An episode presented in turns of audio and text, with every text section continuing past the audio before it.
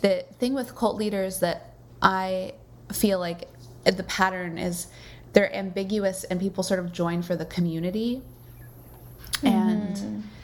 and the, the cult leader is sort of just like this person that you can project whatever you want onto whatever Mm-hmm. you're looking for um, but but michelle was like you know i don't know he feel then that's sort of when the cult started to fall apart was when he became too big and it became too much about him and then sort of people became dissatisfied with what was going on right? Yeah, which I really want to analyze that. the, when it fell apart. Just like how both like in all the cults that i think i've heard about it always just seems like the same trajectory. Like it starts with someone who seems to have really good intentions. Like they have solved some problems in their life. They figured some stuff out.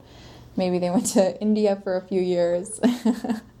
And they come back with Yeah. some quotes um, but they start with like the intention of like yeah community and actually guiding people and that's why I always have so much sympathy for the people who end up having to leave because a lot of them do say, both like in the NXIVM and in the Buddhafield, that people were crying because they missed what it used to be. And it's like, it did look Yeah. fun. He would take them out to dance in the rain, and like, you can't really do that that easily. And, um, but what Yeah. always tickles me is I'm like, so what happened? Were these people always evil and that was part of their plan? Which is, I think, usually how it's presented because nobody wants to give any grace to someone who's that bad, right? You never want to say, oh, but they actually, you know. Mm-hmm. But I want to know psychologically what really happens. Is it that they're an evil person through and through? This was always their manipulation tactic?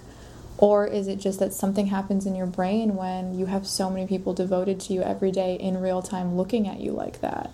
You know? Like if you put yourself in the position of like a leader, you know, do you uh, do you just, you know, power can be blinding, I guess?